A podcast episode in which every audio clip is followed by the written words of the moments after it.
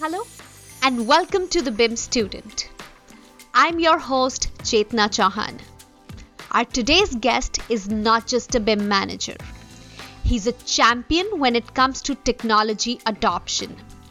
Currently, he's working as a design technology manager in HOK, responsible for their technology adoption and BIM implementation for their Canada business unit.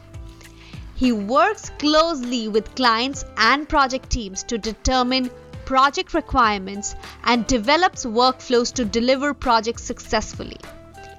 His BIM expertise has benefited numerous healthcare, transit, and airport projects. Though his formal education is in architecture, he expanded his knowledge base working with mechanical, electrical, and structural engineers and loves to collaborate by utilizing technology. As an active member of CanBIM community, he's working with CanBIM's design and engineering think tank since 2015.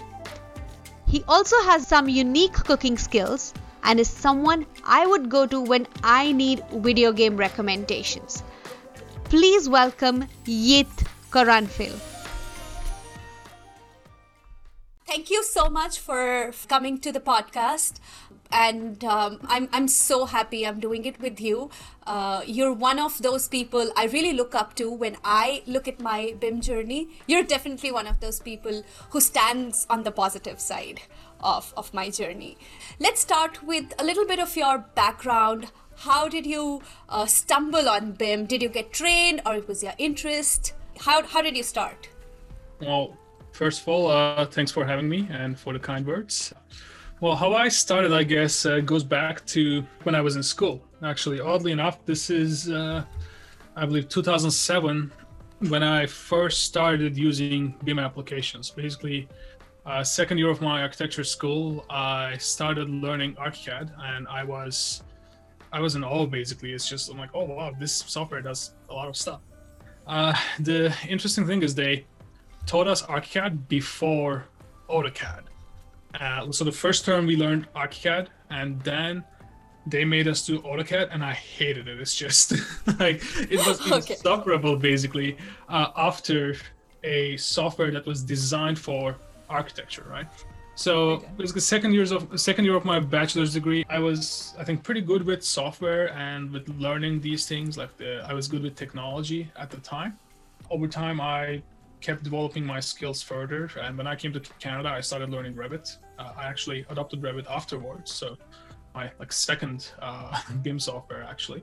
And at, at a point, uh, I was thinking I will probably become like a uh, licensed architect here. I, I, was shooting for becoming a licensed architect maybe, and maybe uh, thought the, the whole BIM management, technology management aspect could be just a value added to my career, uh, but not become my career. But uh, again, once I realized, oh, actually, there are people doing this full time, and is pretty interesting to me. I understand that it's not for a lot of people. It's just, I mean, I can tell like some people just find the whole like BIM management thing insufferable, and that's fine.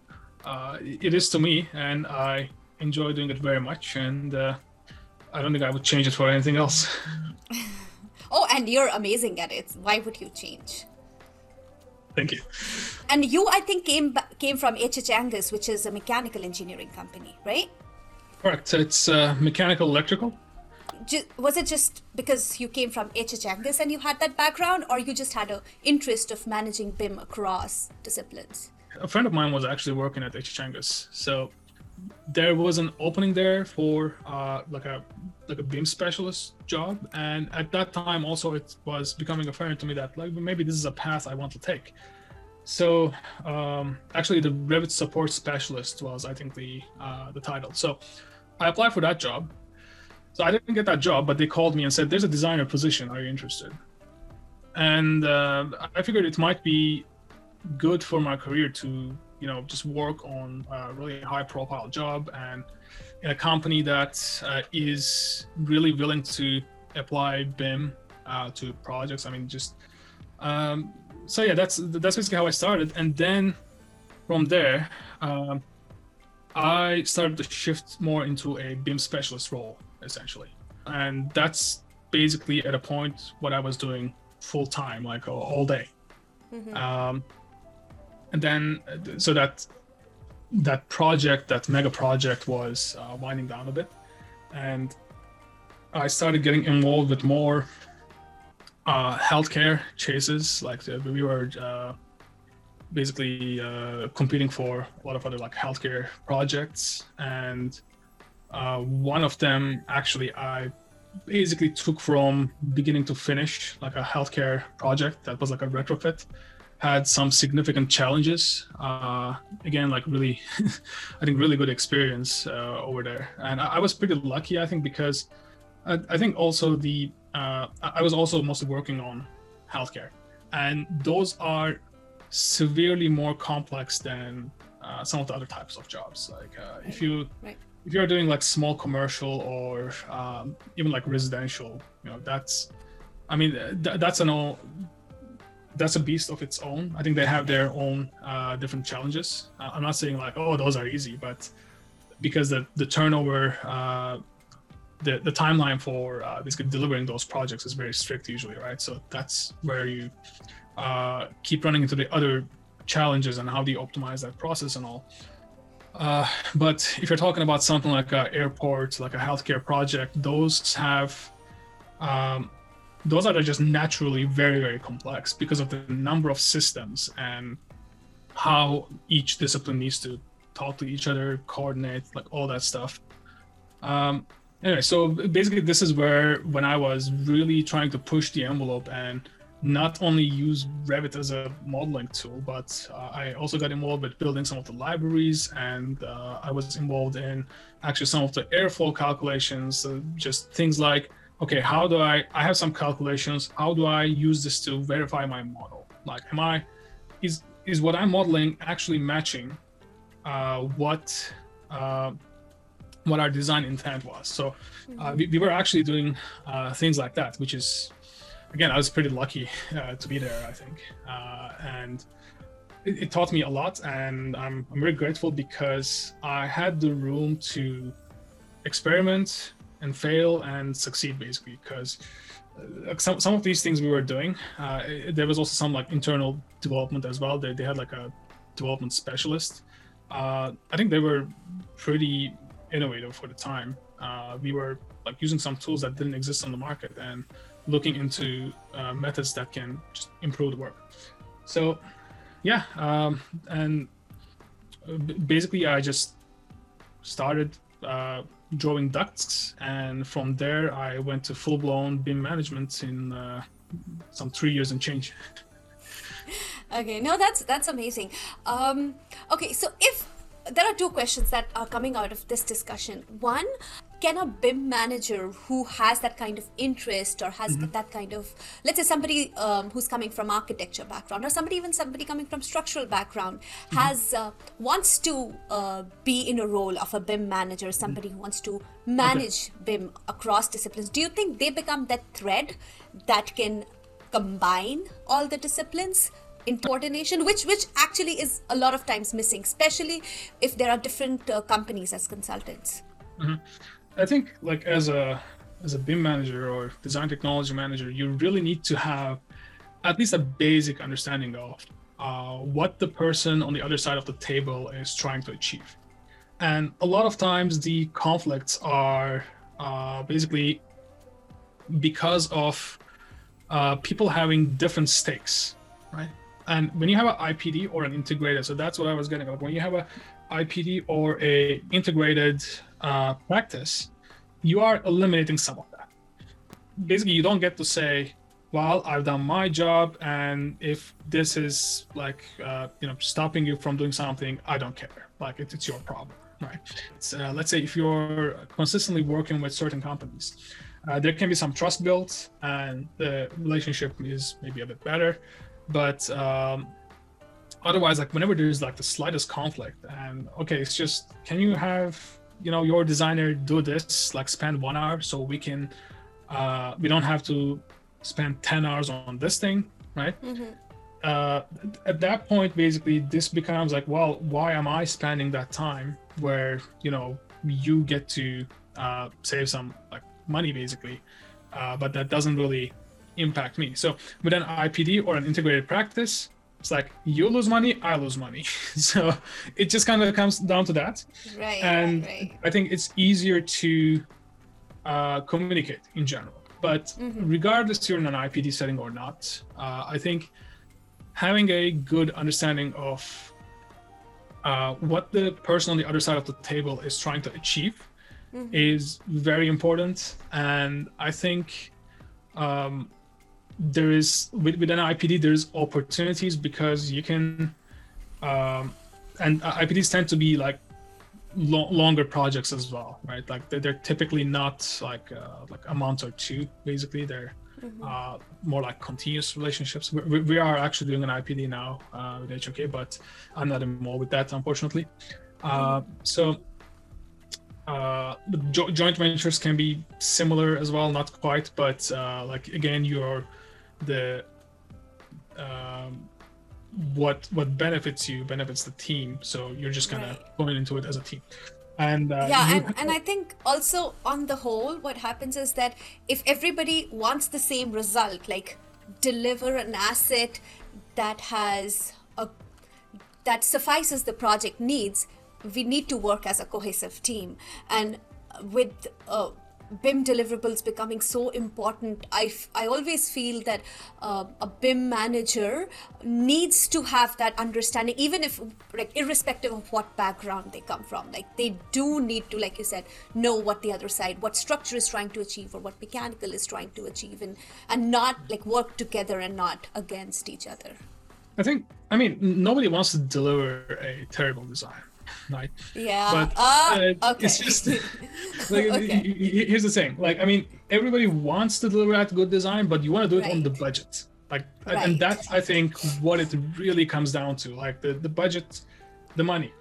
Uh, it's it, it's just. Um, you, you know like t- talking about it uh, i understand like uh, not, not everybody likes talking about the money but but that's what it is about really you know like you don't want to spend that one hour that five hours or whatever uh, because sure like if i've spent uh, you know 200 hours more on this project uh, i could maybe just deliver something that's perfect but uh, but would i also bankrupt my company? Like that's the kind of thing you need to think about when you're uh, you know at the like management positions basically. So uh, you have to be constantly uh, watching for your budgets, uh, your because your time spent is your budget basically in a design company. Like time is literally money. We Literally mostly money, yes. yeah.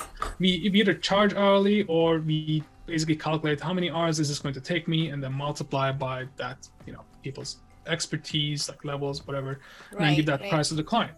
So uh, and our fees keep getting squeezed basically. That's basically the uh, reality of uh, architecture uh, or the design like engineering today. Design yeah. I have seen these days there is a lot of talk about um, learning programming or learning coding. How much do you think is an important skill for somebody who who's aspiring to be a bim manager and especially um, a, a multidisciplinary bim manager? Uh, okay, so regarding coding, uh, engineers, I guess, have a bit of a head start usually on that because they tend to get some fundamentals from the school. Uh, we usually get nothing. right so uh, I have learned some fundamental coding myself, basically. Um, and I would say you don't need to be, you know, writing full-blown software in C sharp, right? I mean, that's that's a specialization of its own, and it's great. I mean, it is a, uh, I think, a really good career path. Uh, and if you are doing just kind of general BIM management and you're still able to do that, great, good for you. But there's only a finite amount of things you can learn with your time, basically. So I would say uh, we need to keep in mind it's a specialization of its own. So it's not necessarily that uh, every BIM manager needs to be a coder, but uh, learning some coding or at least uh, visual programming like Dynamo or Grasshopper uh, will help you a lot. okay you talked about ArchiCAD and Revit. Uh, are there any other programs in specific you would recommend somebody who is looking not just being a BIM, not just on a coordinator level, but let's say on a management level? Anything other than Revit or ArchiCAD or basic Excels and everything, um, somebody should be um, diving into or at least getting acquainted to? Excel's a good one, actually. it's just uh, here's the thing a lot of people think they know Excel, uh, but they have no idea. Uh, unfortunately, that's the case. It's just uh, structuring things as data and as a table is a different thing than you know. It's just I, I see a lot of times. Let's say somebody's building a program. Uh, like when I say program, like a building program, right? It's just there's um, room A this size, room B this size in this department, what whatever, whatever, and they basically just kind of use all these cells to like they just merge cells like make fancy titles whatever but if i want to take that as data and transfer somewhere i need to just spend like two hours cleaning that up so that's not good excel okay i would say excel is a very good gateway to a lot of things uh, right. uh, such as data analysis uh, building build structuring data uh, I mean, it is a bunch of tables at the end of the day. So it's mm-hmm. not super sophisticated and that's the but you you can make it very sophisticated but should you is a question you should always ask um, but uh, basically working with the formulas lookup tables like all, all that uh, the, lookups like that kind of stuff is mm-hmm. actually uh, that was my gateway to uh, like low level programming as well mm. as data pro uh, data processing as well so i'd say that's very good uh, because it's very versatile. Other than that, uh, I mean, what your industry is using, what the uh, because there are, uh, for instance, like if you're on the civil side, right, mm-hmm. you're looking at a completely different set of programs. Right. If you're, you're like a, if you're doing BIM management for civil engineering, you want to learn maybe. Um, uh, maybe InfraWorks. Maybe you want to learn uh, Civil 3D or mm-hmm. uh, the uh, a, a, lot of the industry is actually dominated by uh, Bentley products. So uh, I think being being flexible and actually always always looking out for the next big thing and always uh, looking for uh, new software is part of the job actually. Uh, okay. I don't think I've spent like six months without learning a new software. Like even if it's like a tiny tool that that's like mm. an add-in or like a um, small thing. Mm-hmm. I, I don't think there's been like six months in my career where I have not learned a new tool. Oh, but that's just you. yeah and um, okay uh, very briefly if you have to say somebody who is um, again coming back to multidisciplinary bim how much weightage will you give to bim and how much weightage will you give to engineering or architectural understanding? Like let's say out of 100 it, what an ideal BIM manager should look like. How much BIM should they know, and how much engineering or architecture should they know? Well, I guess you need to know enough to. We are uh, asking for a number out of 100 percentage. Okay, percentage. Oh, man. Okay. So here's the thing the, the way I see the with with a BIM workflow, right? You really want. I mean, the, the, this is the this is one of the challenges that the market is facing right now as we're transitioning from this like uh, 2D drawing sets to like intelligent models. Uh, you really need to understand what's going on when you're modeling these things. Uh, so let's say I want to uh, see how much supply air is going into one room, right? Okay. So uh, well, first of all, I need to understand what is supply air, what is a room, right? Like all these like fundamental things that you need to understand, and uh, how do I associate these two with the software I use? Right. So the software side is usually relatively easy to figure out. Like there is so, some severely missing functions in the software we use day to day. Whether it be Revit or something else. Sometimes like just you look at it like why the hell is this not here? And uh, those kind of roadblocks will uh, depend on what you're really trying to do. but I would say like learning the software is maybe maybe 30% of the job. Right. But that's that's not even I would say learning the software is not even yeah 30% of being a BIM manager even if uh, I mean management part of you or um, coordination part of you plays a bigger role in that. Yeah. Yes, you need to have the technical knowledge and you need to have like you need to know your software enough to be able to uh, implement what you're trying to do. Okay, let's move to our last section, which is uh, the awkward questionnaire.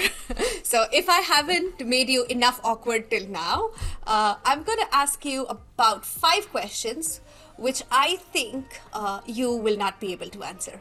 Um, okay so let's let's see. Uh, I mean, maybe you maybe you surprise me, uh, and then I will for for the next podcast. I have to do more research. Let's say you're putting a plumbing fixture that is okay. combustible in nature, and you have to put it in a building that is required to be of a non-combustible construction. What is one condition that needs to uh, that needs to be fulfilled for that? the, the, the, does it need to burn at low temperatures? I have no idea. okay, so there is something called a flame spread rating. Okay. Okay. So it needs to have a flame spread rating of uh, less than 200. So basically, I mean, we won't go into the calculations, but flame spread rating is that how fast, if it catches a flame, how fast it can spread on the surface. Okay. Okay. So, like, like I told you, it's gonna be. It's not gonna be. Something new every day. Okay. According to again, this is going to be. Um, so you've worked a lot on hospitals. So this is a question related to hospitals. So we have a hospital that is uh, four story. It is sprinklered, and it has a floor area. Each floor has a floor area of 100 square meters. How many okay. exits do we need from each floor? from each floor. Yes, so let's say it's it's a four-story hospital. Uh-huh. Each floor plate or each floor floor has a floor area of. Oh, you mean like the two two fire exits? Okay. Yeah. Okay. How many exits would we need? Uh, each floor is hundred square meters. You said. Yes. I'd assume two. B- uh, okay. Two would be the one. Uh, if it was less than um, two story, it was two story or less, it would just require one. I mean, huh? Okay. I mean, I, I assume two because for uh, for a residential or something, it would obviously be enough to have one because mm-hmm. unless you have a super well, actually it depends on how long the building is. But uh, with a hundred square meter floor plate, you're probably not looking more than 40 meters on one side. Otherwise, it's like a 40 to 2 building. That's not very uh, useful. Uh, so this might be more uh, of an interest to you. Um, do you know about ISO 19650? I know its existence. its existence. Do you know how many parts it has? And you can just tell me any two parts, like what does it stay? All right, do I need to tell you how many parts it has, or how many parts does an ISO, uh, the ISO 19650 standard have? And um, I'm not asking uh, what is there in each part like if you know what is there in each part uh, that'll be amazing okay uh, i have no idea how many parts it has but i'm going to assume 12 maybe well one of the parts that just uh, kept coming up for me was the the common data environment that's uh, they uh, they really like that term uh, that's a bit different here mm-hmm. um, otherwise uh, I believe level of information possibly is one part of it. That's one thing mm-hmm. UK has and we don't, and I'm jealous of it. oh, we'll soon have it. Uh, okay, so um, it has in total five parts. Okay. So part one, two, three, four, five, and then there is a part zero, which is like a transition guide. So you know how PAS uh, 11 92 got phased out and this this one came in mm-hmm. uh, so there is this this um, part zero it's a transition guide from PAS 1192 to ISO 1965 uh, 650 uh, but the most important part uh, for now, which is being followed religiously, is a part one which outlines the concepts and principles uh, of how to manage building information. Okay. Okay. Uh, so I mean, uh, I guess uh, the, the, these parts were a bit like bigger chunks than uh, I thought they were. I thought maybe they were like like a lot of like smaller parts. Yeah, so there are total yeah five. Honestly, it was like uh, I, I try to keep uh, on top of it, but I just I just lose interest too quickly. so Okay, never actually read through the thing. Okay. Uh, uh, so next question is, what is the difference between a uniclass number and an OmniClass number? Uh, Omniclass is numbers only. Uh, Uniclass has is alphanumeric. Is, is that the kind of Yeah, difference? that's that's one of the difference. Uh, but also, um, ISO 1965 mandates uniclass 2015. It does not mandate uniclass. Uh, sorry, omniclass. Uh, and uh, um, uniclass 2015 has um, a code for everything every aspect of a construction project let's say it has a code for a railway station but it also has a code for a security camera on a railway station so it's that wide Very omni specific. class is not that wide so the last question um, what uh, what is the building code or the standard that we follow while designing an electrical layout of a building uh, in canada Sorry, uh, what's the electrical code? In, I know like the ESA is the organization that issues the permits and such, so it should be something Mm-hmm. with. So, um, okay, so in Canada, it's called Canadian Electrical Code, which is CSA 22.1. And we also follow NFPA 70, which is all, which is uh, um, NEC US. So NFPA is the US standard, which is also followed in Canada, and then CEC or CSA is the Canadian standard. CSA. CSA 22.1, Okay. because there are various parts to it. CSA is the Canadian Safety Authority. So. Yeah, so CSA 22.1 is the one that deals with electrical code. Okay, I learned something. Okay, anyways, but thank you so much. It was fun, it was a learning experience, and maybe you come back again for another episode. Anytime. Uh, thanks for having me.